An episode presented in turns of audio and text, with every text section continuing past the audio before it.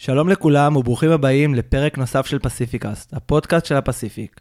היום, בפעם הראשונה, שני אורחים ולא אחד כמו בדרך כלל, אבל אני בטוח שזה יעבור חלק כמו תמיד, והרווח בסוף הוא כולו שלכם. אם את או אתה מאזינים כרגע לפודקאסט, ויש לכם עסק או מיזם שקשור במישרין או בעקיפין לעולם הטיולים, אז הנה פלטפורמה מגניבה וחדשנית לפרסום, הפודקאסט הזה. עם אלפי האזנות יש לכם אחלה הזדמנות לקבל חשיפה ולהגיע לעוד קהלים שבוודאי ישמחו להגיע לטיול שלהם מוכנים יותר. טוב, חלאס ביזנס. בואו נדבר על דברים מעניינים יותר. רפי קורן ואורית גוטרבוים פרטוק הם זוג מטיילים שחורש את העולם כשאפשר. הם טיילו בניו זילנד במשך חודש, עוד לפני שבכלל דיברנו במונחים של קורונה ועטלפים, וחזרו עמומים, בקטע טוב כמובן. היום הם כאן כדי לספר, לשתף, ובעיקר להעביר מסר מרכזי. טיול בניו זילנד הוא חוויה בלתי נשכחת, וממש ממש לא חייבים להיות אחרי צבא כדי לממש את החלומות הפרועים ביותר. פתיח קצר, ואנחנו מתחילים.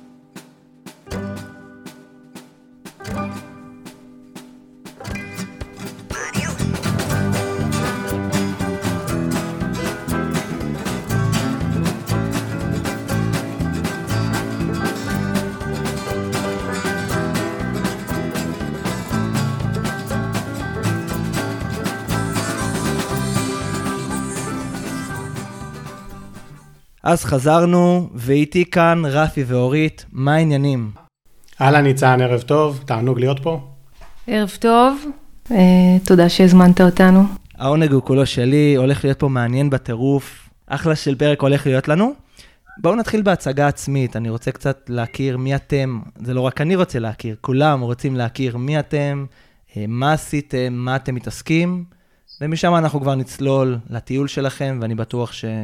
זה הולך להיות סופר מעניין. אני רפי קורן, אה, ביום יום אני עובד בהנהלה של בית חולים, הלל יפה בחדרה. אני צלם ומדריך צילום בישראל ובעולם. הפשן שלי זה צילום, אה, הדרכת צילום, להגיע למקומות חדשים, אה, לראות ולתעד אותם דרך המצלמה.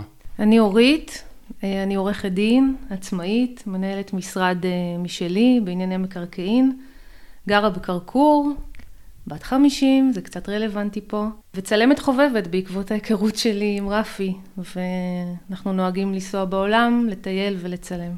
למה ניו זילנד? מעניין אותי להבין, הרבה אנשים לפעמים פוחדים מהדבר הזה שנקרא פסיפיק, זה רחוק, זה מאוד מאוד, אה, יש מיתוס כזה, יקר.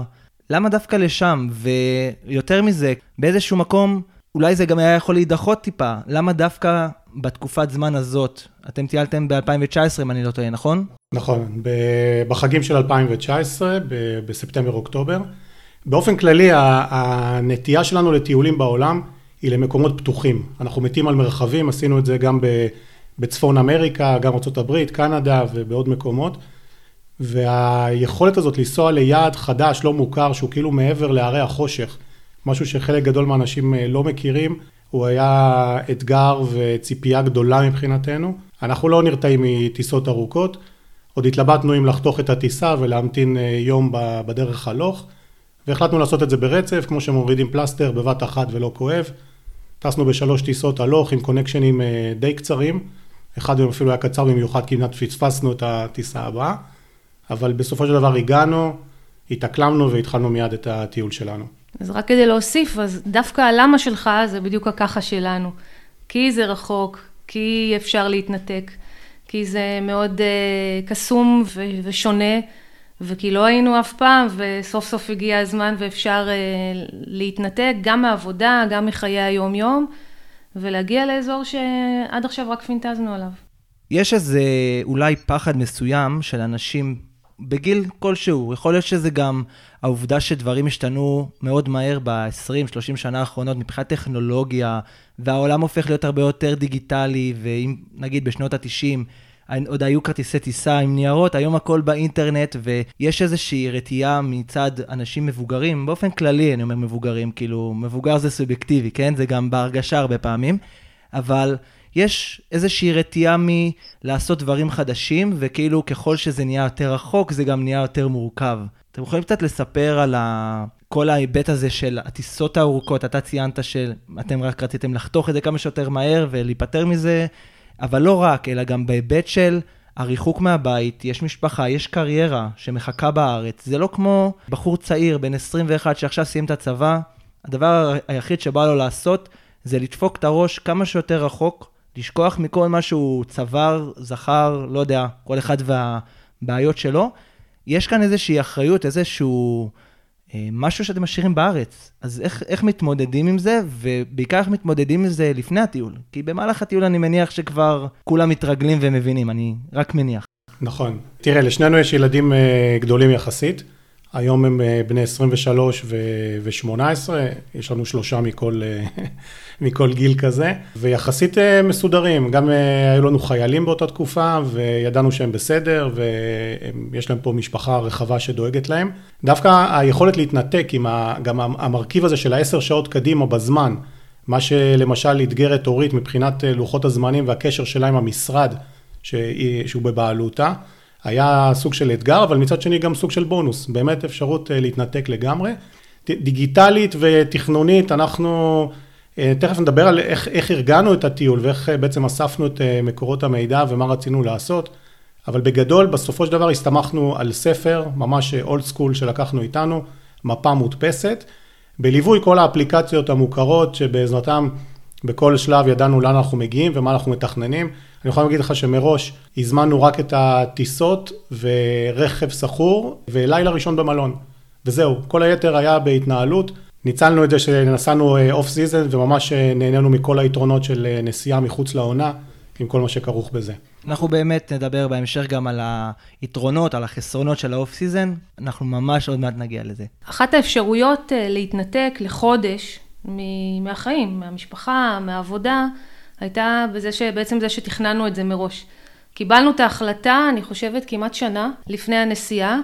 עוד אי אפשר היה אפילו להזמין כרטיסים מרוב שזה, שזה היה רחוק, אבל ידענו לסמן את זה בלוז שלנו, ביומנים שלנו, בעבודה, וידענו לנטרל ממש תקופה של חודש, שגם התחברה לחגים, כך שגם לא הפסדנו יותר מדי ימי עבודה, ולהכין את כל מי שנוגע בכך, זה כמובן משפחה וילדים, שנינו גרושים, אז האקסים שלנו לקחו פיקוד וגם הם אה, משתפים פעולה וכבר מכירים את השיגונות וידעו שבתקופה הזאת בעצם הם האחראים והכל התכנס למעין צוואר בקבוק שבסופו של דבר בקצה שלו הייתה הנסיעה ככה גם עם עבודה, אפילו לקוחות לא פיתחו חרדת נטישה, ידעו שהם אה, מטופלים ויטופלו עד הרגע האחרון ואז יצאנו. לא היה חשש מהטיסות הארוכות, כמובן הייתה איזושהי דריכות, אבל uh, בסופו של דבר אני חושבת שהתמודדנו איתם יפה מאוד. יש לנו גם כל מיני פטנטים שכבר סיגלנו לעצמנו מטיולים קודמים, שזה למצוא לאונג' בדרך באחד משדות התעופה, לעשות רגע איזה מקלחת, להתרענן, לשתות ולאכול ולעלות לטיסה הבאה, גם אם היא של עוד 12 שעות, רעננים וכתוב ליבנו. ובסופו של דבר, גם כשנחתנו, ישר יצאנו לדרך. לא נחנו, לקחנו רכב ופשוט אה, התקדמנו הלאה, ועל זה באמת אולי נדבר בהמשך. אתם חושבים שאפשר לתכנן טיול כזה גם בצורה ספונטנית? כי תיארתם פה הרבה מאוד הכנות, והכנה מנטלית, והכנה במשרד, ולהכין את הילדים. אפשר גם לעשות את זה ספונטנית לדעתכם? כן, אני אגיד לך, תראה, בסופו של דבר אם אתה נוסע מחוץ לעונה, ואולי זה המרכיב המרכזי ששיחק לידינו, אה, ובכל יעד חשוב להבין מה העונה שלו. זה לא אותו דבר בכל מקום בעולם. יש מקומות שלמשל אם הייתי נוסע ליפן עכשיו באפריל, אז זה, זה שיא העונה. יש מקומות שדווקא הסתיו הוא שיא העונה. בניו זילנד חודשי הקיץ הם אה, שיא העונה, והמקומות גם צפופים יותר, גם אה, דורשים תיאום והזמנה מראש, גם המחירים יותר יקרים, וכל המורכיב של הספונטניות הוא בעצם נעלם. אנחנו בתפיסת העולם שלנו, שאנחנו כל כך כרוכים וכפופים ללוחות זמנים בחיי היומיום שלנו, מאוד מתלהבים מהיכולת להיות ספונטניים ולקום בבוקר ולהחליט רק באותו רגע מה אנחנו עושים באותו יום. זה אחד הדברים שהכי אטרקטיביים מבחינתנו כשאנחנו בחו"ל, שם אנחנו מרגישים את החופש האמיתי, ולכן אנחנו מעדיפים לנסוע מחוץ לעונה. כאמור לניו זילנד נסענו בחודש ספטמבר, זה נחשב סוף חורף, חלק מהמקומות עדיין היו קרים, חלק מהמקומות לא יכולנו להגיע אליהם.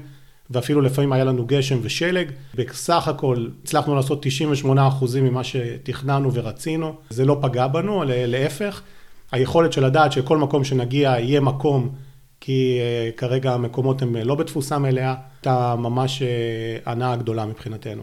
אורית, לך יש משרד עורכי דין. האם את חושבת שהעובדה שטיילתם בניו זילנד, שהיא מדינה מערבית, ובסך הכל התשתיות הן טובות, אמנם האינטרנט בניו זילנד הוא לא מדהים, אבל עדיין, יש את האפשרות הזאת לעצור בכל מיני בתי קפה ובכל מיני מקומות. זה לא יעד של עולם שלישי, שאת לפעמים נכנסת לאיזה חור ואת לא יודעת מתי את יוצאת ממנו בכלל. את חושבת שזה תרם לבחירת היעד, עצם זה שזה פחות או יותר יעד נוח? אני חושבת שזה עזר לטייל, כיעד כזה, זה עזר לטייל במשך חודש בלי להתנתק לגמרי. אנחנו כבר טיילנו בעולם, גם במדינות עולם שלישי, וגם בדרום אמריקה, מרכז אמריקה, ובאמת אה, בלי אינטרנט בכלל, תקופות יותר קצרות. בכל מקום אני מוצאת את הדרך להיות בקשר, וחוץ מזה שלפעמים גם נחמד להתנתק לגמרי, זה גם אם ההתנתקות היא כפויה, לומדים לשחרר. יש לי גם צוות במשרד שאפשר לסמוך עליו, והוא אה, הוכשר לזה והוכן לזה, והיציאה שלי היא אף פעם לא מרגע לרגע. אז אה, הן מוכנות ויודעות בדיוק מה עומד, אה, מה, מה הן צריכות לעשות בהיעדרי, ותמיד יש את הדרך להשיג אותי. היתרון בניו זילנד, הייחודי בטיול הזה, זה שהפרשי השעות של עשר שעות אחורה, אה, אפשרו לי ב, ביום שלנו לטייל, ורק בסופו, אני חושבת שזה היה ארבע אחר הצהריים, התחיל יום העבודה של הצוות במשרד, ואז יכולתי לקבל קצת את השאלות, לענות להם במהלך הלילה שלי על אה, השאלות שלהם, ובעצם להכין אותם ליום העבודה הבא, כדי שהם יוכלו להמשיך לעבוד. זה לא תרם לבחירת ה- היעד, אבל זה בהחלט אה, השפיע מאוד על ההנאה ממנו. מהזמן הקצר שאנחנו מכירים ומדברים, אני מתרשם שאתם זוג שאוהב לעשות את הדברים בצורה עצמאית, ואפשר להבין. בכל זאת, גם העבודות, גם הצילום, זה דברים שהם בסופו של דבר גם דורשים הרבה מאוד עצמאות. אבל מעניין אותי לדעת איך אתם רואים זוגות אחרים, או אנשים אחרים באופן כללי, בטווח הגילאים של 50, 55 ומעלה, שטיפה חוששים מהסיפור הזה של טיול עצמאי במדינה כל כך רחוקה, ושוקלים את האופציה של מאורגן. עכשיו, זה לא שיש פה תחרות בין מאורגן לעצמאי, אבל מה הייתם אומרים מהנקודת מבט שלכם לאנשים שאולי חוששים מטיול עצמאי, במדינה כמו ניו זילנד עם נהיגה הפוכה, שאולי יש פה איזשהו פחד לגרור עייפות, שיש נסיעות, שיש אה, טבע שמצריך הליכות ומצריך טיפה גם להוציא אנרגיות? תראה, באופן כללי, טיול מאורגן הוא לכאורה, הוא יותר נוח, אבל אני מרגיש שהוא בעצם, אה, אתה רק חווה, אתה חווה את המקום רק מהשכבה העליונה שלו. אתה לא חווה אותו לעומק. אין לך מקום לספונטניות, ואתה לא יכול בעצם לעשות את מה שאתה רוצה. הרבה פעמים זה מרגיש כמו אה, משימה בעצם לסמן וי על, אה, על מקומות ויעדים שמי שהוציא אותך לטיול המאורגן אה, מחויב לקחת אותך אליהם. ושוב, היכולת הזאת היא להתנתק מלוחות זמנים ולהיות ספונטני אמיתי, החופש האמיתי הזה ש, שאנחנו לא חווים אותו ביום יום.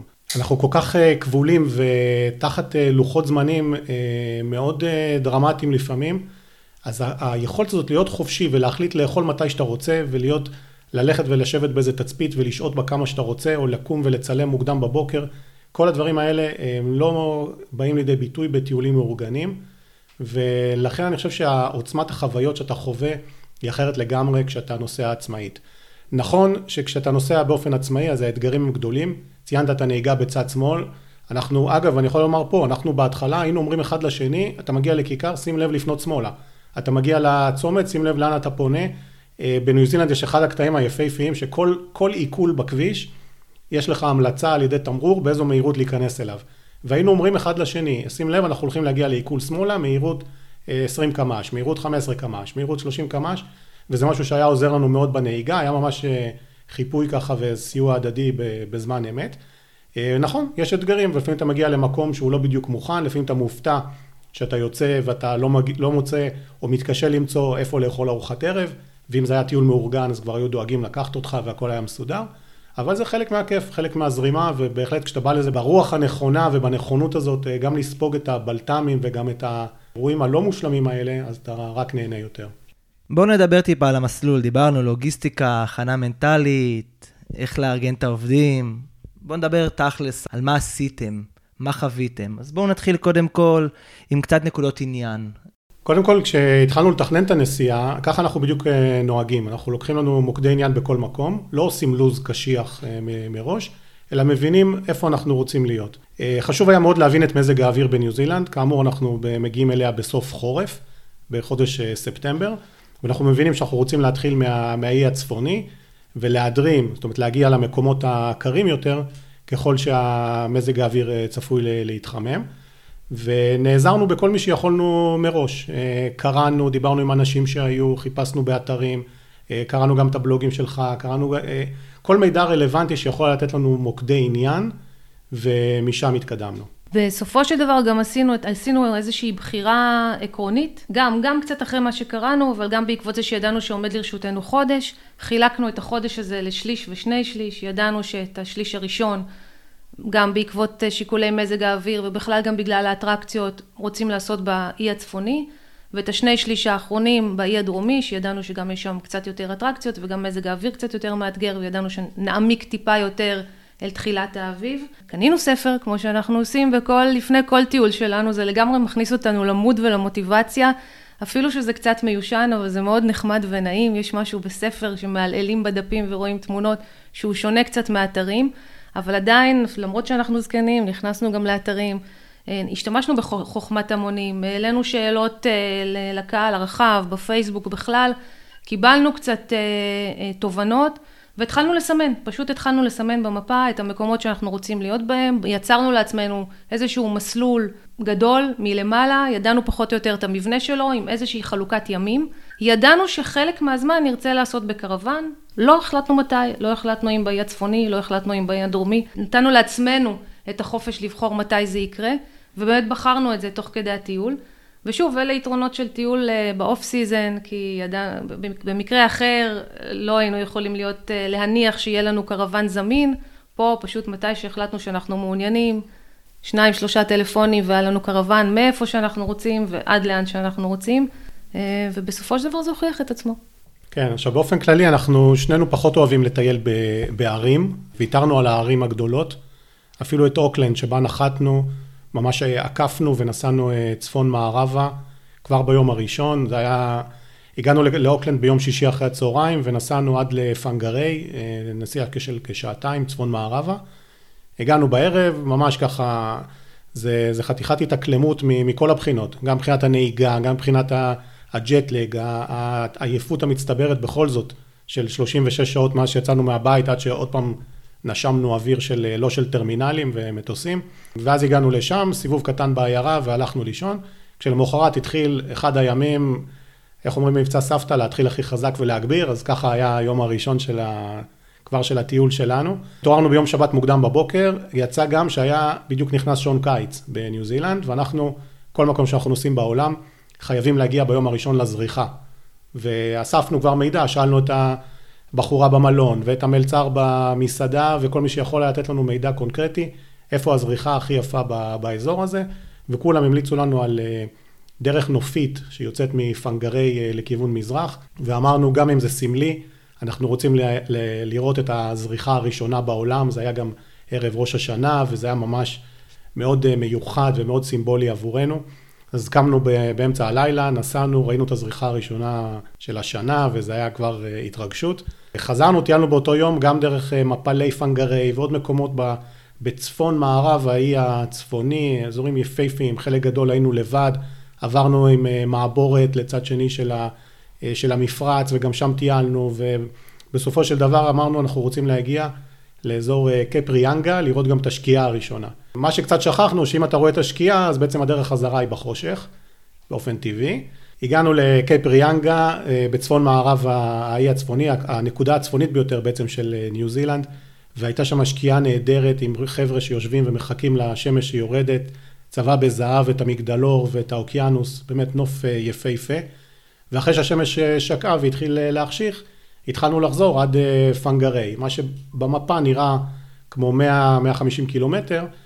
בפועל מדובר בכביש אה, עם נתיב אחד, מאוד מפותל, לא מואר בכלל, ואנחנו כאמור אחרי יום של 36 שעות טיסה, פלוס אה, שעון קיץ, פלוס קימה לזריחה, ואנחנו מוצאים את עצמנו עכשיו ממש אל תוך הלילה נוהגים אה, כמעט בלי אוכל, האוכל בעצם נגמר לנו כבר בשלב הזה, לא אכלנו ארוחת ערב, מים היה לנו קצת, באיזשהו שלב מצאנו שאנחנו ממש מתקשים להחזיק את עצמנו, ופה באמת השיחות אחד עם השני, ו... הולכת להיות פנייה כזו ופנייה כזו, ושים לב, ופה, ובעלי חיים שלפעמים רואים, אה, חוצים את הכביש. אה, נסענו ככה דרך אה, לא קצרה, וכבר ממש היינו גם רעבים ועייפים ודי סוג של מותשים כזה. פונים בסיבוב, ולנגד עינינו, כמו באגדות, לא האמנו שאנחנו רואים את זה, שתי קשתות זהובות של מקדונלדס, וזה עיירה שם באמצע הדרך, נכנסנו, קיבלנו את מנת הסוכר מלח שהיינו צריכים, והמשכנו לנסוע, וככה בעצם סיכמנו את היום הראשון. קודם כל, הדרך הזאת מפנגרי לטוטו קקה, נראה לי שעולה לכם פתאום השם בראש, אולי לא, אבל מפנגרי לטוטו קקה זה אחד, אחת מדרכי הנוף היפות שיש לדעתי בצפון האי הזה, ואין ספק שאני נותן פה איזשהו מסר גם למי שמקשיב לנו, תנסו לתכנן את הזמנים ככה שלא תגיעו לחושך. אם אתם צלמים ואם אתם, יש לכם איזשהו מאורע מיוחד שבשבילו כן צריך לנסוע בחושך, מילא. אבל באופן כללי, בגלל שהכבישים כל כך מפותלים וחשוכים, ואנחנו מדברים פה על צפון האי הצפוני, אבל למשל באי הדרומי, הרבה פעמים גם יכול להיות קרח על הכביש, ואז זה באמת נהיה מסוכן מאוד. לכן, מכיוון שהשמש בניו זילנד יורדת מאוחר באופן יחסי, נסו להימנע מזה, כדי שלא יהיה מצב, בטח אם אתם לא רגילים לנהיגה הפוכה, ובטח אם אין לכם פרטנר שיכווין אתכם, ובמקרה הזה זה בטח הדרך הכי טובה לעשות את זה, לדעתי לפחות, זה פשוט להימנע. עדיין, אני חושבת שהבחירה לעלות עד לקייפ ריאנגה בכלל ביום הראשון, הייתה בחירה נכונה, כי זה באמת אה, אתר יוצא דופן, ואתה מרגיש על קצה העולם, וכמעט אה, מריח את אה, אוסטרליה מהצד השני. רוב האנשים, יש הרבה אנשים ששוקלים לוותר על זה, ויש גם הרבה שמוותרים על זה, כלומר מגיעים לאי הצפוני, אבל לא מגיעים עד לצפון שלו. פה בכל זאת ידענו שאנחנו הולכים להקריב איזשהו יום שהוא יהיה יום קצת קשוח, אבל בדיעבד זאת הייתה החלטה מאוד מאוד נכונה. בכלל מה שאנחנו כצלמים אה, אוהבים לעשות זה למתוח את כל היום על פני כל שעות האור שלו, לא לבזבז אפילו דקה, ולפעמים גם זה נראה לי שטיילנו שם חודשיים ולא חודש מבחינת ההספקים, מתחנו את היום באמת מהרגע האור הראשון עד רגע האור האחרון, אה, וזה היה, בהחלט היה משהו ש... שהשתלם גם בתמונות וגם בכלל בחוויה הכוללת. אם אתם צריכים לבחור בין האי הדרומי לאי הצפוני, ואמרתם שחילקתם שליש ושני שליש, שזה גם מה שבדרך כלל רוב המטיילים עושים. מה, מה הייתם בוחרים? טוב, אין ספק שהדרומי. אה, אני חושב שהדרומי גם מבחינת הגיוון שלו, כשהתחלנו בצפון באזור אה, פיקטון, אה, מלבורו, ומשם ירדנו למטה, גם לאזור הקרחונים, לאזור מאונט קוק, ובסוף אני חושב שההפתעה הכי גדולה שהייתה לנו, הייתה אזור הקטלינס, שאנחנו נדבר עליו עוד מעט, אבל באמת, זו אחת, אחת ההפתעות הגדולות, כי אישרנו את זה לסוף הטיול, וזה כבר הייתה במין אווירה של, אה, אוקיי, נעשה את השלושה ארבעה ימים האחרונים בנחת, נתחיל לחזור לכיוון קרייסט אה, צ'רץ', משם הטיסה שלנו חזרה, וזו הייתה פשוט פנינה מפתיעה. אה, חלק גדול מהאי הדרומי עשינו בקרוון, שישה שבעה ימים שנסענו בקרוון לא גדול, גם זאת הייתה התלבטות האם לקחת קרוון גדול והנהיגה בצד שמאל ואיך בעצם שולטים בו, אה, קצת אתגרה אותנו, העדפנו לקחת קרוון יחסית קטן, אבל עדיין היה בו את הכל, זאת אומרת הוא כלל גם חדר שינה, חדר עבודה, מקלחת, מטבח, שירותים, כל מה שהיינו צריכים, וזה היה פשוט אה, נהדר לחוות אותו ככה. אז אין לי ספק שהאי הדרומי, אם הייתי צריך לבחור רק אחד מהם, אז uh, הדרומי. אני מסכימה עם רפי, אבל אני רוצה בכל זאת לשמור על כבודו של האי הצפוני, כי באי הצפוני יש אטרקציות שהן לגמרי ניו זילנד כמו שמדמיינים אותה. יש אטרקציות שהן, אה, או מקומות ואתרים שהן בדיוק ניו זילנד כמו שאנחנו מדמיינים אותה, שזה כל האזור של רוטור, רוטרואה. אה, הפעילות הגעשית, העשן שעולה מהאדמה, הגייזרים, שמורת טונגרירו שהייתה לנו מאוד חווייתית באי הצפוני ופשוט ברגע שעלינו עליה התחילו, התחיל גם לרדת עלינו שלג, זאת הייתה חוויה בפני עצמה. תכננו בכלל לעשות שם טרק של יום שלם, השלג לכאורה מנע מאיתנו לעשות את זה, אבל נתן לנו חוויה אחרת לגמרי שאפילו המקומיים אה, לא הכירו אותה. ההוט ווטר ביץ' הייתה הפתעה מאוד מאוד גדולה, חשבנו שאנחנו מגיעים לאיזה עוד אזור תיירותי ונהיה שם איזה שעה, נראה, נצלם ונלך, פשוט שהינו שם כי זה משהו שהוא מטורף לגמרי, להרגיש את ה... ברגליים היחפות את המים החמים, מצד אחד יורד עליך גשם או קריר, מצד שני אתה פשוט יושב בתוך מים חמים. אז האי הצפוני, אה, כבודו במקומו מונח, דיברנו גם על קייפ ריאנגה, ברור שהאידאל זה לשלב, האי הדרומי שם עשינו את כל הטרקים, ובהחלט הוא יותר אטרקטיבי מבחינת המראות שרואים. אתם חושבים שחודש היה לכם לחוץ? טיילתם בלחץ, טיילתם במטרה להספיק, היה איזשהו מרוץ כזה, כי באמת בניו זילנד אני תמיד אומר את זה, בעיקר בהרצאות, אבל גם לאנשים שמגיעים אליי, אתם יודעים, לפגישות ייעוץ ומשהו קצת יותר אישי ונרחב, אני, הדבר הראשון שאני מתחיל איתו זה, אי אפשר להספיק הכל. אני חוזר על זה ואני אומר את זה לאט, בדיוק כמו שאני אומר את זה עכשיו, כי זה לא משתרש לאנשים, הם אומרים, עד שאני מגיע לניו זילנד, עד שטסתי את כל ה-36 שעות האלה, יש כאלה שטסים גם יותר, הם רוצים להרביץ עבודה, הם רוצים להספיק, הם רוצים להרגיש שהם עשו. אתם מרגישים את אותה הרגשה, או שזה היה כאילו בסבבה כזה, ו- ולקחתם את הזמן? אני מאוד מזדהה עם מה שאמרת. אם אה, אנחנו ננסה להספיק הכל, בכלל בחיים וספציפית בטיול אה, כזה, תמיד נמצא את עצמנו מפסידים. ושנינו מודעים לפומו ומה המשמעויות של אה, לא לעשות, ואולי במקום אחר יש משהו יותר אטרקטיבי. ואתה יכול להיכנס למין סחרחורת כזאת שאתה אף פעם לא חווה את מה שאתה נמצא בו באמת. ואחד הדברים ששנינו מאוד מסונכרנים בו, זה שאנחנו נהנים ממה שאנחנו עושים. גם אם זה כרגע להוריד רגע הילוך, ללכת לאיזה עיירה קטנטנה, לשבת, להתענג באיזה מעדניה, על העוגות גזר המיוחדות שיש ב, נגיד באי הצפוני, או איזה משקה נהדר בקווינסטאון, ליהנות מהרגע ולא לחפש אה, לעשות וי על אה, כל המקומות. אני אומר את זה באופן כללי, ועל ניו זילנד אה, בפרט. כי ניו זילנד למעשה יש בה נקודות עניין אינסופיות. אתה יכול להיות בה, אני מניח, שנה ולמצוא כל פעם שאתה מגלה משהו חדש, בין אם זה בטבע, בין אם זה בעיירות, עם מפגשים עם אנשים, בעלי חיים ועוד ועוד. ואם אתה תתעסק בלסמן וי על כל הדברים האלה, אז בסוף אה, תמצא את עצמך שאתה לא נהנה מכלום. הייתי אומר חמש שנים, עשר שנים, עשרים שנה.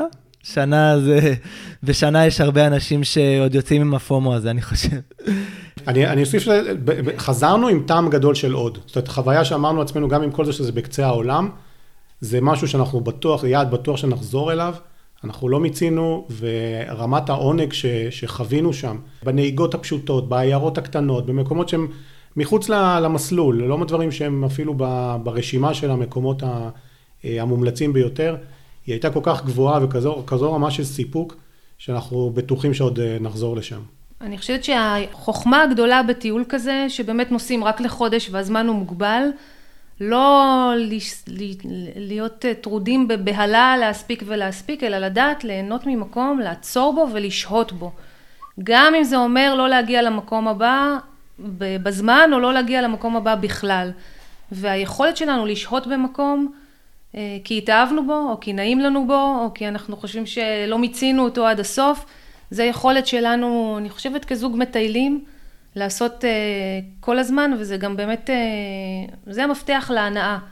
לא לחשוב מה לא הספקנו, אלא לחשוב מה הספקנו ומה, ומה הוצאנו מזה, ובגלל זה גם יצאנו עם טעם של עוד. למרות שאני אומרת את זה, אני עדיין חושבת שבחודש הספקנו יותר ממה שאנשים אחרים מספיקים בחודש. א', כי היה לנו רכב לרשותנו, ושנינו, ובעיקר רפי, לא מפחד uh, מנהיגות ארוכות. אז אה, פשוט בלענו קילומטרים, מאות על מאות על אלפים של קילומטרים, רק כדי להגיע, ו- וגם בדרך חווינו, זה לא היה רק לנסוע, זה היה לנסוע ולהסתכל, כלומר גם הנסיעות לא היו מבחינתנו בזבוז זמן, אלא היה פשוט, כל הזמן פשוט נשמנו את הנוף, כמעט אכלנו אותו, אפשר להגיד אפילו בלענו אותו, זה היה פשוט לנסוע כמו, אתה נוסע בגלויה, זה חלק מהעניין. אם אתם צריכים, ואני יודע שזה ממש ממש קשה, לבחור מקום אחד שלא תשכחו אותו בחיים שלכם בניו זילנד. מה זה היה? אני מבחינתי הטרק אה, קפלר. אני חושב שלא רק שהמקום הוא יפהפה ומזג האוויר בו היה מדהים כשהגענו לתה הנאו, עוד הגענו יום קודם והיה גשום והיה כזה קצת אפור. אה, קמנו מוקדם בבוקר, שמים לב למוטיב החוזר הזה. לקחנו סירה שחוצה את האגם, ובעצם היינו יחידים, רק אנחנו והמשית של הסירה. הגענו ראשונים לחוף, אה, מה שאפשר לנו לשחק עם הציפורים, היו ממש ציפורים שבאו לשחק איתנו כש... כשהגענו אליו, התחלנו לטפס, בסופו של דבר עשינו 22 קילומטר באותו יום, זאת הגענו ממש עד הבקתה שנמצאת אה, למעלה, דרך יער מהאגדות יפהפה, אלפי גוונים של ירוק, משהו משגע, בנקודה אחת היער נגמר ופתאום נפתח לך הנוף ושלג שהיה שם, כיסה שם את השבילים ואת ה, את הסלעים ואת השיחים הנמוכים. פשוט חוויה נהדרת, אפילו רוחנית, אנחנו לא פגשנו אף אחד בכל הדרך למעלה. רק כשהתחלנו לחזור, אז התחילו להיות האנשים הראשונים ש... שטיפסו על ה... את הטרק הזה. מבחינתי זו הייתה חוויה עצומה. ואתה יודע מה, אני, משהו שאני אולי אדבר עליו אחר כך, אנחנו כמעט לא צילמנו באותו יום. זאת אומרת, גם לפעמים הצילום, ואנחנו כשני צלמים שאוהבים לצלם ולתעד, הצילום, אה, לפעמים אנחנו שמים אותו בצד, ולפעמים אנחנו מרגישים את, את הצורך הפנימי הזה לחוות מקום, לחוות הליכה, לחוות את הטיפוס הזה, גם עם הקושי שלו, אבל גם עם ה... באמת לנשום ולראות אחרי כל עיכול מה המראה החדש ש, שמחכה לנו, וזו הייתה הנאה גדולה, באמת אה, טרק אה, קפלר, אני חושב שזה אחד השיאים הגדולים מבחינתי. אחד השיאים, מסכימה עם רפי לגבי קפלר, באמת חוויה יוצאת דופן. אגב, היינו שם כל כך לבד, שאם אתה זוכר, אפילו בסוף ביקשנו היה לנו את הטלפון של משיט הסירה, שהוא בעצם מונית, הוא לא, יש לו קווים קבועים ושעות קבועות, אבל הוא אמר לנו, אם תסיימו קודם, תתקשרו אליי, אני אבוא לקחת אתכם, וזה באמת מה שקרה. זו באמת הייתה חוויה כמעט בלעדית של לא לטייל עם המונים, ולהיות רק אנחנו ולהרגיש שכל הטבע לרשותנו. אה, אני אבחר דווקא חוויה אחרת, בנוסף, שזה הטיסה במסוק, קרחונים לגליישרס, לפוקס גליישר ולפרנס ג'וזף גליישר. לקחנו טיסה במסוק. ביום מהאגדות מבחינת מזג אוויר, שזה גם יצא כמעט במקרה. כלומר, היינו אמורים, היינו מתוכננים להיות בקרחונים האלה שבוע לפני, והיה שם, היה מזג אוויר קודר, והיא בעקבות טעות קטנה שעשינו בניווט, וגרמה לנו לשנות מסלול, לא להיבהל ולשנות מסלול, הרווחנו את הקרחונים האלה שבוע אחר כך במזג אוויר מושלם, שמיים כחולים, עננים, שמש, עד כדי כך שממש התקלפנו שם מהמעילים ומהבגדים שהגענו למעלה, לקחנו טיסת מסוק, וזו חוויה בלתי נשכחת, גם מבחינת התמונות, גם מבחינת העוצמה, הלב מתרחב, הריאות שואפות אוויר, פסגות נקי, וזה מי שיכול להרשות לעצמו, וזה אגב אחד היתרונות של אה, גיל 50 פלוס בטיולים, אפשר להרשות לעצמנו אטרקציות כאלה, לגמרי לא לוותר, שווה. וגם ללכת על הטיסה הארוכה ולא על הטיסה של ה-15 דקות, אלא זו טיסה שכללה גם נחיתה על הקרחון, זה לא רק לראות מלמעלה, זה לרדת ופשוט אה, לחוש את השלג הבתולי הזה, פשוט תענוג, לגמרי אחת אה, מהפסגות תרתי משמע. מכיוון שעשיתי את שתי הפעילויות האלו, אז אני רק יכול להסכים. את קפלר היה הטרק הראשון שלי, את היער הזה שאתה מתאר מהאגדות, אני שנאתי בכל ליבי, כי הייתי כל כך לא בכושר, שרק רציתי שזה ייגמר, ואז אתה מגיע ללקסמור, ואתה אומר, וואו, מה זה הדבר המדהים הזה? והקרחונים גם, לעלות למעלה זה, ההבדל הוא כל כך גדול בין שרואים אותה מלמטה, לבין שנכנסים למדבר שלג הזה, בגובה של אלף ומשהו מטר, ורואים את זה ודורכים על זה, זה פשוט עולם אחר לגמרי. אני כל כך יכול להזדהות עם זה. אמרת פה משהו, הזכרת פה משהו שאני מאוד מאוד מסכים איתו. נכון שכאילו, יש, אפשר לקחת את זה לשני קיצונים. או שאומרים, רגע, אני, עד שאני כבר בניו זילנד, אני אעשה הכל ואני אתפרע, זה גם בסדר. ויש כאלה שאומרים, מה, זה יקר לי, אז אני לא אעשה. אני, כאילו, הגישה שלי תמיד אומרת, ובכלל, בכלל בחיים, תיצרו מערכת איזונים. אתם לא צריכים לוותר על דברים רק הם יקרים, אתם גם לא צריכים להתפזר כי יש לכם. אתם צריכים לעשות את מה שאתם אוהבים, את מה שמרגיש לכם נכון. אם אתם רוצים לעשות קרחונים, תעשו קרחונים, זה לא משנה אם זה 300 או 400 או 500 דולר. זה כן משנה ברמה התקציבית מן הסתם. אני לא אומר פה עכשיו ללכת ולהתפזר ולהתנהג כאילו אתם איזה מיליארדרים מדובאי, אבל מצד שני, תסתכלו, תחשבו מה יקרה בעוד יומיים. האם תתחרטו על זה שלא עשיתם? האם זה משהו שאתם יכולים לחיות איתו? אני סתם אתן דוגמה ממערב אוסטרליה. אנחנו מדברים על ניו זילנד, אבל אני חייב לתת את זה. אני לפני שנתיים, שנה וחצי, הייתי באגם הוורוד במערב אוסטרליה. והטיסה לשם היא לא זולה בכלל, מדברים פה על כמה מאות דולרים לאדם. ואז הבת זוג שלי אמרה לי, רגע, אתה מחר שתקום בבוקר אתה תהיה שלם עם זה שלא עלינו לטיסה הזאת? אז אמרתי, אוקיי, בסדר, התקשרתי לארץ, ככה להתייעץ, אמרו לי, ניצן, מה אתה בכלל חושב? אתה תדבר על זה כל כך הרבה שנים, כמו שאנחנו מכירים אותך, שאל ת... אל, בכלל אל תחשוב על זה, כאילו, מה, מה שצריך תעשה, כדי שהחוויות האלה יהיו תמיד זכורות. אני תמיד חושב שחוויות וכסף, זה אמנם יוצר לפעמים ניגודים, אבל אנחנו, אנשים, אני חושב, באופן כללי, מי שמגיע לניו זילנד, לאוסטרליה, זה אנשים שמוכיחים את עצמם ברוב המקרים כאנשים מאוד אינטליגנטים, שיוכלו לעשות את הניהול הזה של התקציב ושל החוויות מול כסף, ולקבל את ההחלטה הנכונה על מה שהם רוצים לעשות. תראה, אני אתחבר לנקודה הזו, וזה לוקח אותי לעוד, אה, לעוד נושא. אה, בסופו של דבר הכל עניין של איזונים. ואנחנו מלכתחילה מבינים שכשאנחנו מגיעים למלון לשהות בו, אנחנו בעצם נמצאים בו כמה שעות ספורות, כי אנחנו מתחנו את היום וצילמנו את השקיעה ורק אז נסענו והגענו למלון ואנחנו קמים, רוב הימים קמים לזריחות.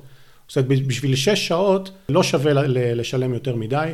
אנחנו מצאנו שהמוטלים, עם זה שאתה מחנה את האוטו בדלת החדר לא פעם, ממש חנינו את האוטו מול הדלת, היו פתרון נפלא מבחינתנו של אה, לינה, ולמעשה חוץ מלילה אחד בוולינגטון, כל הלילות ישנו במוטלים, למעט כמובן אותו שבוע שהיינו בקרוון, ומבחינת האיזון, אם אנחנו מסתכלים בסופו של דבר על תקציב, אז העדפנו לקחת את הכסף לדברים המשמעותיים, החוויות הגדולות, ולחסוך יחסית בפתרונות הלינה שלנו. להוסיף את זה לזה שאנחנו לא מטיילים כמשפחה, ואנחנו מטיילים ב off season, אז מצד אחד המחירים הם זולים יותר, גם במוטלים וגם בכלל. אגב, לדעתי גם טיסת המסוק הייתה זולה יותר, כי היינו ב off season, והם רק חיכו שיגיעו אליהם אנשים, וגם קיבצו איזושהי קבוצה, אני חושבת שגם אפילו הרווחנו טיסה יותר ארוכה, כי ארבעה נוספים שטסו איתנו שילמו על טיסה יותר ארוכה, ואנחנו קיבלנו את זה הצטרפנו לבעל המקום, ביקש מאיתנו לא לגלות, אז הייתה שם קנוניה קטנה, אבל בעצם שילמנו פחות והרווחנו יותר, ישראלים או לא, מה לעשות. אז מצד אחד באמת מחירים יותר זולים, ודבר שני, לא טיילנו כמשפחה, אז ויתרנו על האטרקציות הבאמת יקרות, כל הכדורים השקופים, אה, הבננות אה, בחופים, כל הדברים שבעצם אנשים נוסעים עליהם, א', כי הם לא קיימים ב off season, וב', מלכתחילה, הם לא היו היעד שלנו. אז באמת חסכנו אולי על הדברים האלה, או לא בזבזנו על הדברים האלה, אבל הרווחנו את זה בגדול במקומות אחרים. דיברנו פה בצורה מאוד אוטופית, ומאוד וואו ווואו ווואו. אני, אחד הדברים שאני אוהב, זה להציג תמונה מלאה. ובמה אני מתכוון שאני אומר תמונה מלאה? הרבה אנשים חושבים שהעולם הוא אינסטגרם. ככה אני רואה את זה, יכול להיות שחלק שמאזינים כרגע לא מקשיבים, אני ככה אני רואה את זה לפחות בשנים האחרונות. ולמה אני אומר את זה? כי הרבה פעמים אנחנו נראה באינסטגרם רק את הדברים הטובים. אני מעניין אותי דווקא לשמוע מהצד השני, איזה מקום לא עמד בציפיות שלכם, או לאו דווקא מקום, מה לא עמד בציפיות שלכם בטיול, שחשבתם שזה יהיה X, וזה היה הרבה הרבה פחות מ-X, אם בכלל היה משהו כזה. אני, אני יכול להגיד אה, שני מקומות שמבחינתי, כשאספנו את מוקדי העניין, היו ממש בטופ של מוקדי העניין, ובסוף הם היו קצת פחות. הראשון היה אה, הר קוק, כשנסענו אליו זה היה ערב יום כיפור, כבר היינו עשרה ימים בתוך הטיול, או סדר גודל כזה, ופשוט כל הדרך אה, ירד גשם, וכשהגענו לשם אה, לקחנו שני לילות בכפר הקטן הזה שיש אה, למרגלות ההר, ולא הפסיק לרדת גשם. פשוט יומיים, זה כמעט הגשם היחיד שתפס אותנו כל הנסיעה, אבל ממש לא הפסיק. ולא יכולנו אפילו לעשות את ההליכות שרצינו באזור שקרוב להר. ביום השני, כשכן הבנו שאנחנו לא עשויים מסוכר, אמרנו בואו נתעטף במה שאנחנו יכולים, בלי קשר בכלל למצלמות, לא לקחת את אה, ציוד הצילום, ורק לצאת לטייל, גם אם זה בגשם, ומאוד נהנינו מזה, מהליכה קצרה בגשם ש, שלא הפסיק. המקום השני, שגם מסיבה דומה, אה, מילפורד סאונד, שוב, אחת אה, גולות הכותרת של טיול בניו זילנד, הרבה מהתמונות שרואים בניו זילנד הם מהאזור ההוא, וגם הגשם, עשינו שייט, בתוך המיצרים, והגשם אה, כמעט לא הפסיק.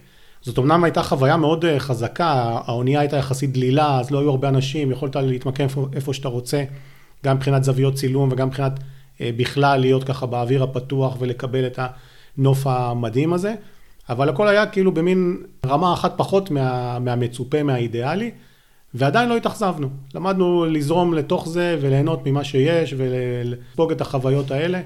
אה, מה שרק העצים את המקומות האחרים, וכאמור, הרבה מאוד הפתעות של דברים שלא לא ציפינו, לא תכננו, אה, קיבלנו לאורך הדרך. ניסינו לפני, לפני שהגענו לדבר איתך, ניסינו לחשוב איפה היו לנו אכזבות. אז אני חייבת להגיד שלקח זמן למצוא לי, לאתר אותם. אז נכון ששום, לא הכל מושלם, אבל היה קשה, קשה בדיעבד לחשוב על אכזבות. אני גם רואה את הדברים מעט אחרת מרפי, אני דווקא רואה את מאונט uh, קוק בתור משהו שהטבע חייב אותנו רגע לעצור, וזה יצא דווקא ביום כיפור, והיה שם משהו מאוד מאוד כמעט קדוש, או כמעט רוחני, של להיות רגע בחדר ולקחת שנייה, יום אחד מכל, ה, מכל הריצה, וטיפה uh, לעצור ולחשוב ולקחת איזושהי מנוחה, וזה לדעתי לא במקרה יצא ביום כיפור. וגם החוויה של אחר כך, למחרת, לשים את שכמיות הגשם, באנו מצוידים, ידענו ש... מאחר שאנחנו מטיילים ב off season, אנחנו צריכים לדאוג להיות מצוידים לגשם, ניו זילנד בכלל רוב הזמן, קשה לא לצפות שיהיה גשם בכלל.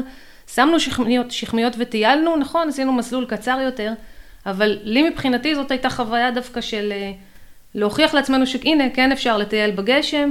הגענו כמעט עד, עשינו את המסלול הקטן של אה, קרחון אה, תזמן, ראינו אותו מרחוק. ובעיניי זה היה מאוד חביב. האכזבות שלי דווקא היו בערים. הגענו לוולינגטון, רפי קודם הזכיר, זה היה המקום היחיד שלקחנו מלון. בדיעבד אני מאוד שמחה שזה באמת היה המקום היחיד שלקחנו בו מלון. נכנסנו לחדר, התארגנו, ואז יצאנו בערב לעיר שקראנו עליה בספר, שהיא שוקקת ומלאת אומנים, ויש הוואי, ו... וירדנו למטה והתחלנו להסתובב ברחובות, ויש מסעדות, ו... ופשוט לא מצאנו שום מקום פתוח. אה, הלכנו והלכנו והלכנו, ובאמת עיר בלי אופי, או לפחות כמו שבאזור שאנחנו טיילנו בו. זאת הייתה אכזבה, וגם אז בדיעבד מצאנו לעצמנו איזשהו פאב כזה, נכון? וישבנו ואכלנו את מה שהיה לאכול, כי זה תפריט של פאבים, אז זה מטוגן וזה, שזה לא בדיוק ה-cup of tea שלנו. אה, ועדיין נהנינו, אז אני חושבת שאם אני אצביע על האכזבות, זה דווקא הערים, זה וולינגטון, ואחר כך גם קרייסט צ'רץ, שגם מצאנו אותה מעט אה, שוממת ופחות מעניינת. אבל גם זה, למרות האכזבה, נתן לי להבין שהבחירות האחרות שלנו היו בחירות מצוינות לנו. זה מכניס לפרספקטיבה מסוימת שלא הכל מושלם, וגם בניו זילנד חוזרים למציאות מתישהו. טיול מחוץ לעונה.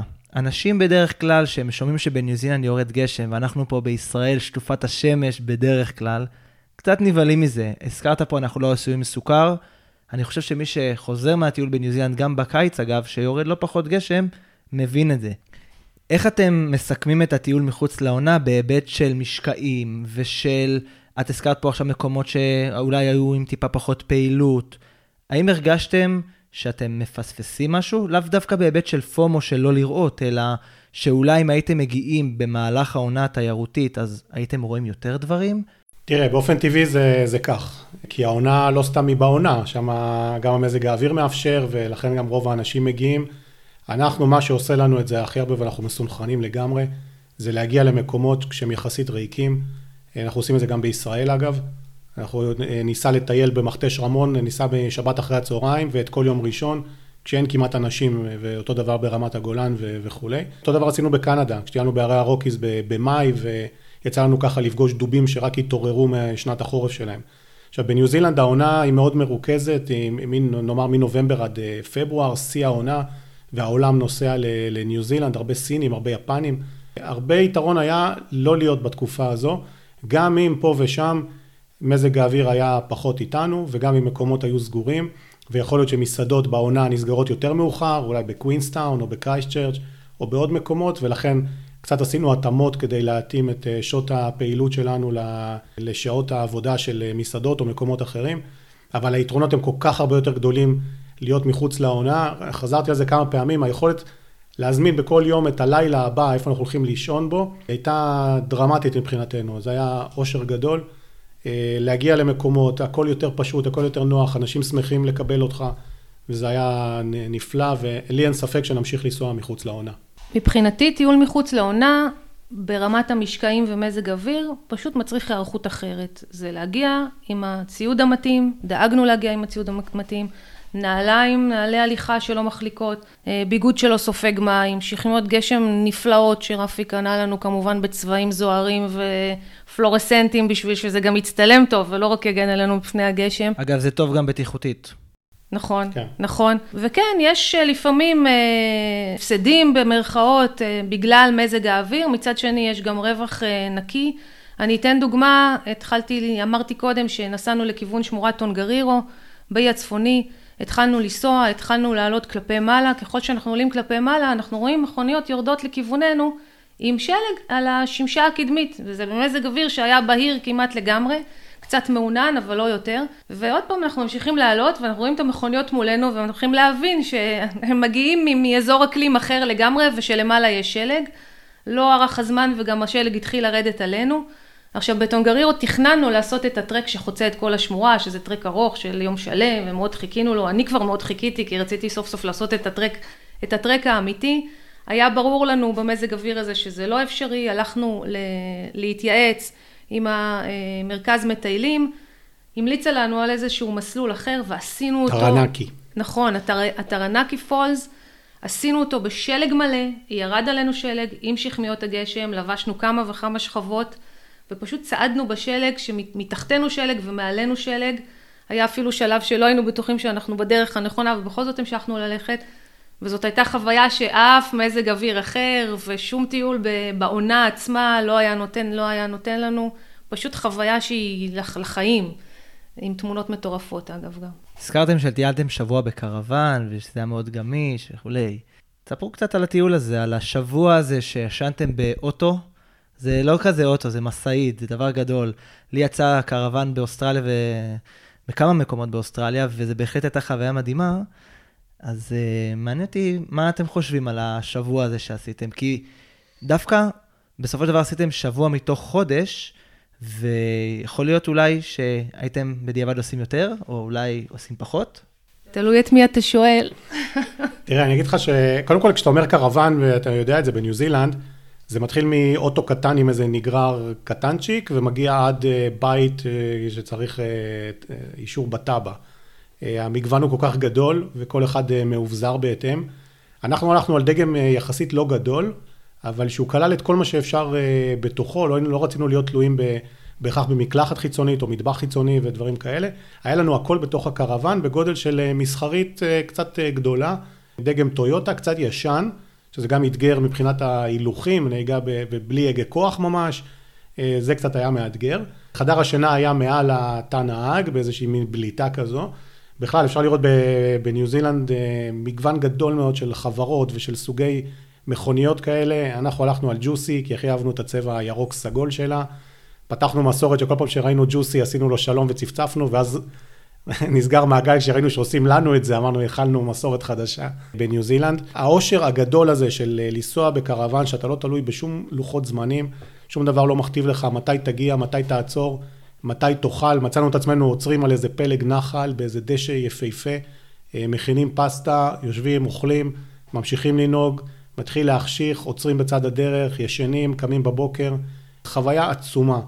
אמנם זה אתגר אותנו אה, פיזית, אה, כדי להגיע לשירותים אתה צריך להזיז את המזוודות לתוך הסלון, ואחר כך אם אתה רוצה לחמם לך קפה אז אתה צריך להחזיר אותם בחזרה לצד שני.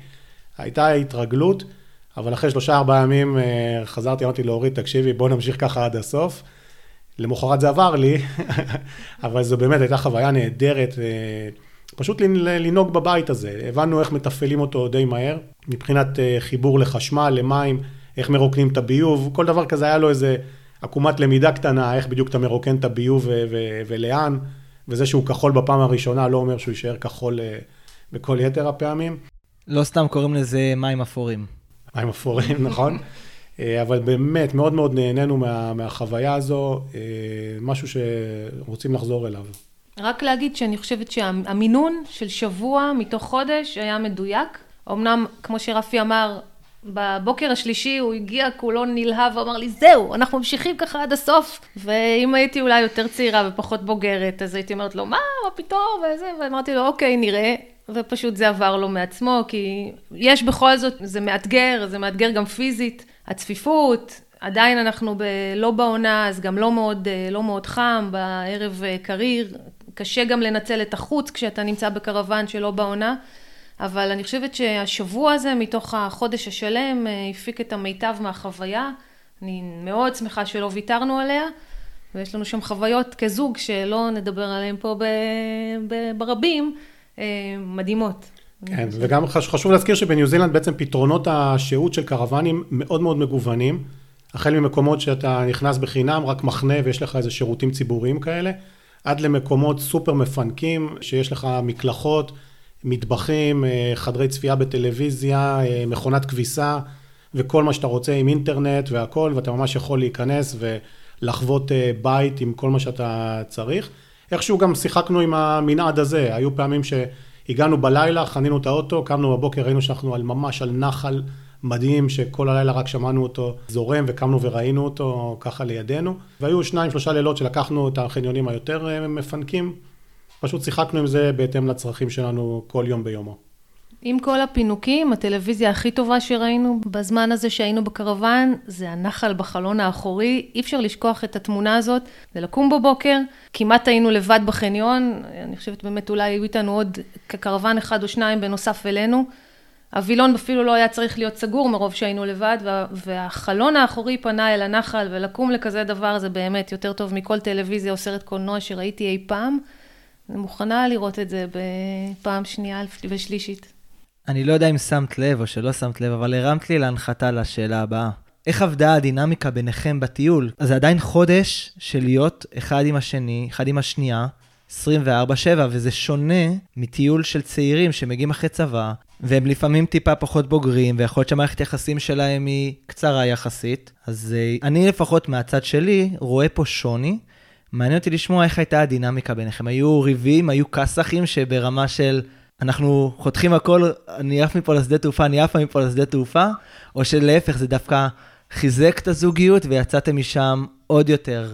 אז אני אפתיע אותך, קודם כל אה, אנחנו אז לפחות לא היינו הרבה זמן ביחד, ואנחנו גם לא גרים ביחד. דווקא היכולת הזו להיות אה, פרק זמן משמעותי, אני חושב בהחלט נובעת מאיזושהי בגרות שהיא לא, לא בהכרח בגרות אה, כרונולוגית של, אנחנו ילידי 1970 אמנם, אבל זה עניין יותר של בשלות של להבין על מה אתה נלחם, על מה אתה מתעקש ואיפה זה לא באמת חשוב. כי תכלס, אם אתה הולך, פונה פה ימינה ונוסע ליער הזה, או פונה שמאלה והולך לנחל הזה, זה לא באמת משנה. אני חושב שאף אחד מאיתנו הוא לא מישהו שעומד על רגליו אחוריות ואומר, אה, אני חייב לעשות את זה, ואם כן, אם יש משהו שלמישהו מאוד חשוב, אה, אז אה, זורמים איתו, איתו, איתה, וזה הולך טוב. אנחנו מאוד מסונכרנים מבחינת שעות הפעילות שלנו. אני חושב שזה משהו שיכול היה להיות מקור גדול מאוד לפיצוצים, אם אני הייתי מעיר כל בוקר לזריחה, ובת זוג שלא רוצה, ואז הייתי צריך למצוא, אני אומר, גם אז הייתי מוצא את הדרך לעשות את זה לבד, ולא מתנה את ההנאה שלי בזה שהיא תבוא איתי, אבל לשמחתי אנחנו מאוד מסונכרנים בזה, ובאמת בסופו של דבר זה נכון לטיול, אבל זה נכון בכלל לחיים. אה, לבחור את המלחמות שלך, אם אתה, אם באמת זה משהו בערכי היסוד שלך, משהו שמאוד מאוד חשוב לך, תעמוד עליו, אם לא... במטותא, אגב, אם uh, הכללתי, או זה מי שמאזין וחושב שזוגות uh, יותר מבוגרים נמצאים 20 שנה ביחד מהיום הראשון, אז זה לא עובד ככה. ואני חושב ש... נתת פה באמת הסבר שאפילו אני לא ציפיתי לו, כי עוד פעם, באתי עם איזושהי דעה קדומה. זה רק מחזק את מה שאתה אומר, שהדינמיקה היא בסוף אינדיבידואלית, והיא בכלל לא קשורה לזמן שביחד, אלא למה שקורה בין בני הזוג. נכון, הכל עניין של בשלות, זה אמנם פודקאסט על טיולים, אבל אני אתן רגע איזשהו קטע של ייעוץ זוגי, כמו שרפי אמר, תתנהגו גם בפרק א' שלכם כאילו זה פרק ב'. תבינו מה חשוב, תבינו מה לא חשוב, אנחנו שנינו בפרק ב' ו... ובהחלט אה, יודעים מה נכון ומה לא נכון, ומה חשוב ומה לא חשוב. למעשה, פשוט באנו ליהנות, ואם אנחנו נבחר את המלחמות, או נבחר לריב, או נבחר להתעמת על דברים שהם לא חשובים, אה, אנחנו הורסים לעצמנו את ההנאה, עזוב את ההנאה אחד של השני, אנחנו נהרוס, נהרוס לעצמנו את ההנאה.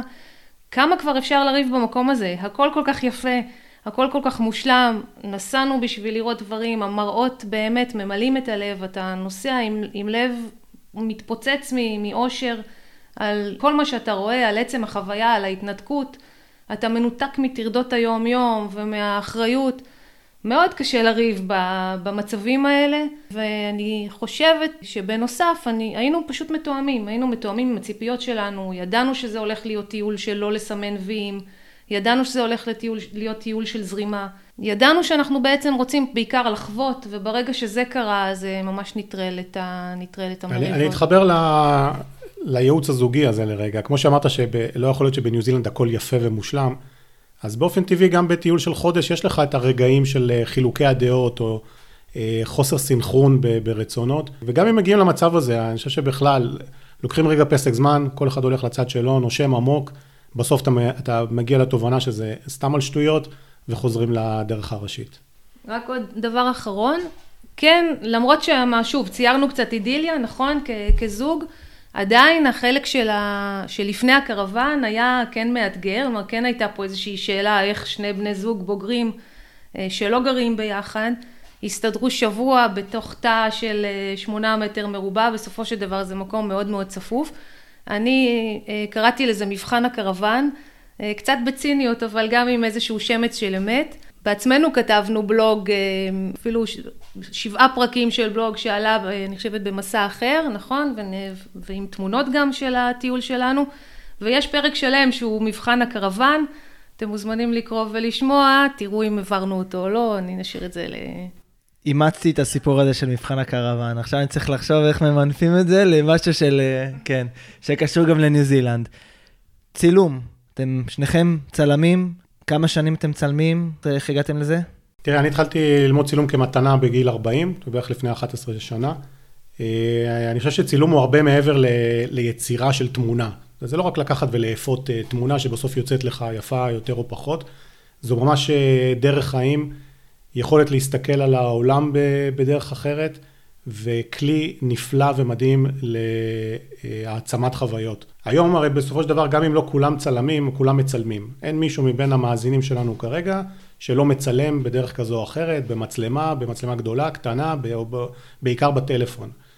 ואני חושב שאחד הטיפים הגדולים שאני יכול להגיד לכל מי שמצלם ומתעד, ואין לי ספק שרובכם המוחלט שיגיע ליעד כמו ניו זילנד, ירצה לצלם ולתעד ולקחת איתו חוויות מהמקום הזה, זה שוב ליצור את האיזונים בין ההנאה מהחוויה לבין הצילום והתיעוד שלה. כי לא פעם אפשר ליפול למלכודת של אה, לרצות כל כך לצלם את התמונה המושלמת ואת הסלפי הנהדר ולהראות איפה אני נמצא, שאני שוכח ליהנות ולחוות את מה שאנחנו אה, נמצאים בו כרגע. לא פעם אנחנו משאירים את המצלמות מאחור, עושים סיבוב בכלל בלי לצלם, או שאומרים לעצמנו עכשיו אני מטפס את הטרק הזה, ולא מצלם שום תמונה. אני לא צריך כרגע את הצילום אה, כדי שיזכיר לי, או כדי שעכשיו יעשה משהו אה, מיוחד, וזו הדרך הנכונה והאופטימלית מבחינתי אה, לתעד וליצור זיכרונות משמעותיים.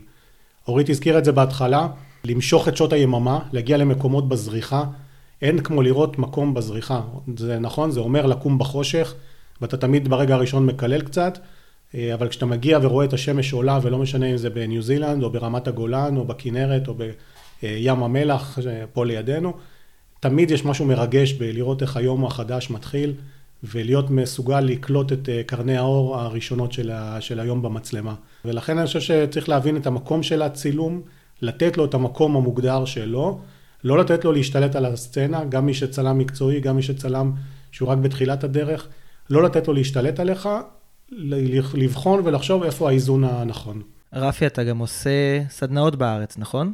כן, אני מדריך גם בארץ וגם בעולם אה, מסעות צילום, סדנאות אה, שהן מיוחדות אה, לצילום, לצלמים. בארץ מרמת הגולן ועד תמנע, יחד עם יגאל סלבין, שהוא השותף שלי בזומינג. אנחנו עושים כמעט כל שבוע סדנה, גם בתקופת הקורונה, בטח עכשיו, גם בעולם כולו, כבר הוצאנו עשרות מסעות כאלה. ואחד הדברים המרכזיים שאנחנו מלמדים, איך הצילום הוא בעצם כלי ולא מטרה. והוא בא לשרת אותנו כדי להעצים את החוויה שלנו. לא אנחנו נשרת אותו ואנחנו נתעסק רק בפרמטרים, בטכניקה, ונראה את העולם רק דרך אה, עין העדשה או הטלפון שלנו, אלא איך בעצם לצלם אה, טוב. אני יכול לתת לכם כטיפ ראשוני שהוא, שהוא ידבר אל כולכם, אה, להכיר את הציוד שלכם. בין אם הציוד שלכם זה מצלמת SLR כבדה או מירורלס, או מצלמה קומפקטית, או אפילו רק טלפון, תכירו אותו. תדעו איך אתם משתמשים בו, תדעו איך אתם אה, מצלמים תמונה מהירה, כי לפעמים הדברים האטרקטיביים הם מופיעים בהפתעה ובמהירות. תדעו איך אתם שולטים בו, אם אתם רוצים להיכנס להגדרות אה, ידניות, מקצועיות, אה, טכניות, כמו צמצמים, מהירויות וכולי, תכירו את זה. יש אין ספור סרטים ביוטיוב וטוטוריאלס אחרים, אבל זה בהחלט לא חובה. מה שקובע בתמונה זה איך, האם תפסת את הרגע הנכון, איך הקומפוזיציה בנויה, מה הכנסת לתוך הפריים, מה לא הכנסת לתוך הפריים. איך יצרת תמונות משמעותיות. אפשר לראות חלק מהתמונות שאני מצלם גם בניו זילנד, גם בעולם בכלל, באתר שלי, רפיקורן.com, הכי פשוט, משם יש הפניה גם לאינסטגרם, לפייסבוק. מאחורי כל תמונה יש סיפור, אבל הסיפורים בסופו של דבר זה מה שנשאר איתנו. היכולת שלנו לחזור ולחוות את המציאות. אני כל פעם שאני מסתכל על תמונות מניו זילנד, אני לרגע עובר ונמצא בניו זילנד, וזה בעצם הכוח הגדול של הצילום. אני רק אתן טיפ קטן למי שמאזין, אני עוד לא יצא לי להיות בסדנה של רפי, אבל מהתמונות שאני ראיתי, אל תפספסו. תצטרפו לסדנה, לפעמים אה, טיולים קצרים כאלה, הרווח הוא שלכם. אחר כך, אחר כך תבואו תודו על הטיפ, אבל בינתיים תעשו את זה, זה ישתלם לכם בעתיד. אני מצטרפת להמלצה, אני אמנם משוחדת, אבל אני מצטרפת להמלצה. משהו מעניין שאפשר לראות לגבי התמונות שחזרנו משם, אני רק חובבת. מבחינתי רפי הוא המתנה שלי, ויחד עם המתנה שלי קיבלתי גם את התחביב של הצילום, כי אי אפשר להיות איתו בלי לקבל מצלמה ליד, וזה כבר uh, שש וחצי שנים, אני חושבת שאני גם מצלמת בעצמי. אז הדבר היפה, שלמרות שטיילנו באותם מקומות, ועשינו את אותם מסלולים, וראינו את אותם נופים ואת אותם מראות, לכל אחד מאיתנו יש תמונות אחרות משם. אז נכון שזה אולי תמונות מאותו מקום, אבל כל אחד הסתכל ולקח את הזווית שלו מהחוויה ומהמקום, וזה מה שיפה בצילום. גם אם היינו שם 12 אנשים, או אם הייתה שם קבוצה, כמו שקורה למשל בסדנאות של רפי בעולם, בסופו של דבר כל אחד חוזר עם האלבום שלו, וזה יפה, זה יפה לראות את הזווית האישית ואת החוויה האישית של בן אדם, אה, ובהחלט אני חושבת שצילום הוא חוויה שמעצימה טיולים. נשמע שעברתם פה בחודש מסע של שנים. אם כל אחד מכם צריך לחשוב על תובנה אחת בסך הכל, שהוא לוקח מהטיול הזה, מה היא תהיה? No worries. אני חושב שזה כדרך חיים, כתפיסת עולם, לבחור איפה אתה באמת מתרגש ומתרגז מדברים, ומה אתה שם אה, בצד או מאחוריך, כי אתה לא באמת שולט בזה, וזה לא באמת חשוב. גם אם כרגע נראה לך מאוד דחוף שמישהו נדחף לפניך בתור וזה מקפיץ אותך, או כל סיטואציה אחרת, בסופו של דבר, דרך החיים הזאת שראינו שהניו זילנדים אה, חיים אה, לפיה. זה גם בחוסר הדאגה השוטף, אבל זה באמת כאמונה ודרך חיים של אה, אני חי את החיים שלי, אני מגשים את היעדים שלי, אני הולך בדרך שלי, בנחת, בטוב, בא בטוב לעולם, העולם מחזיר לי בטוב שלו. באמת תובנה נהדרת, אנחנו פגשנו לא מעט ניו זילנדים, אצל חלק אפילו התארחנו בבית, שזה גם חוויה בפני עצמה. ותפיסת העולם הזו של ה... החיים בטוב, אה, וזה לא שהחיים לא מאתגרים והחיים לא מציבים בפנינו צמתים שהם אה, מאוד אה, משמעותיים ואתה צריך להכריע ואתה נכנס ללחצים, אבל ככל שזה תלוי בך, תבחר את המלחמות שלך, תזרום, תהיה הכבשה 5000 על מעלה ההר שם למעלה בטרנקי או מתוקי תוכי, ופשוט לזרום כל עוד שזה ניתן, לבחור את המלחמות שלנו. ובאמת, הזרימה הזאת שאנחנו חווינו בטיול הזה, היא לפעמים, היא ממכרת, היא אפילו משקרת. אתה מרגיש שאתה עובר איזושהי חוויה רוחנית מהירוק, מהכחול, מהמים, מבעלי החיים. והיכולת הזאת של להיות אה, אנחנו עצמנו, הרבה קליפות אה, מתקלפות, ואתה מרגיש אה, מי אתה באמת, וזו הייתה תובנה נהדרת. ברשותך אני אוסיף עוד חצי תובנה, שהיא גם קשורה לזה. אני חושב שהכבוד של הניו זילנדים לטבע, לבעלי החיים, לציפורים בעיקר, איך הם שומרים על, על הציפורים, איך השמורות שלהם הן כל כך מכבדות את המקום, את הצמחייה ואת בעלי החיים מקטן ועד גדול, ואיך הם מתייחסים בכבוד אחד לשני ולכל מה שסובב אותנו, זה פשוט uh, להעריץ את זה וממלא את הלב. אני אוסיף שתי המלצות קצרות. אחת uh, מהותית גדולה, וזה לבחור את הבן זוג שאתה מטייל איתו, או את החברה שאתה מטייל איתה. זה לא חייב להיות בן זוג אה, רומנטי, זה יכול להיות גם אה, חבר למסע, זה יכולה להיות גם קבוצה של מטיילים. אגב, אה, לשאלה אולי הראשונה הראשונה שלך, של אנשים מבוגרים שחוששים לטייל לבד, קחו עוד שני זוגות יחד איתכם, שאתם סומכים עליכם. אחד אולי הוא זה שינהג, אחד הוא זה שיתכנן את המסלול, אחד הוא זה שלא יילחץ כשתהיה איזושהי בעיה, תשתפו איזושהי פעולה ביחד. אבל אין ספק שהבן זוג המושלם יעשה גם את הטיול המושלם. זה ברמה המהותית. וברמה הפרקטית, לשאול, לשאול, לשאול, לתכנן, לקחת אינפורמציה, וגם תוך כדי, לא כל כך דיברנו על זה, אבל המון המון נעזרנו באתרי ה-iSight וה-DOC, כל מקום שהגענו אליו, דבר ראשון שעשינו, חיפשנו את המרכז מטיילים, קיבלנו את ההמלצה המתאימה להרגע, שזה נכון למזג אוויר, מה המסלול הנכון, איפה הזריחה, איפה השקיעה, איפה, מאיפה נכון לקחת את התמונה הזאת והזאת, איפה אפשר לאכול טוב. כל הדברים האלה דברים שהמקומיים יודעים ומכירים, וצריך להיעזר, וברגע שנעזרים, הטיול שלכם הופך להיות uh, מדויק יותר ומעצים את החוויה. עפה פה שעה, לא שמנו לב, אפילו קצת יותר משעה. אני מרגיש שכאילו, כמו הטיול שלכם, שהיה חודש עם חוויות של שנים, הצלחתי לעבור איתכם את המסע הזה של החודש ולקבל גם את התובנות ואני חושב שראיתי יום או יומיים בניו זילנד, ועדיין הצלחתי ללמוד פה המון.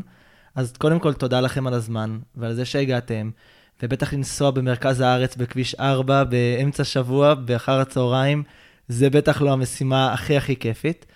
אז uh, תודה, תודה. תודה לך שפשוט הצפת לנו את הכל בחזרה, תענוג. כן, ממש חווינו את ניו זילנד מחדש.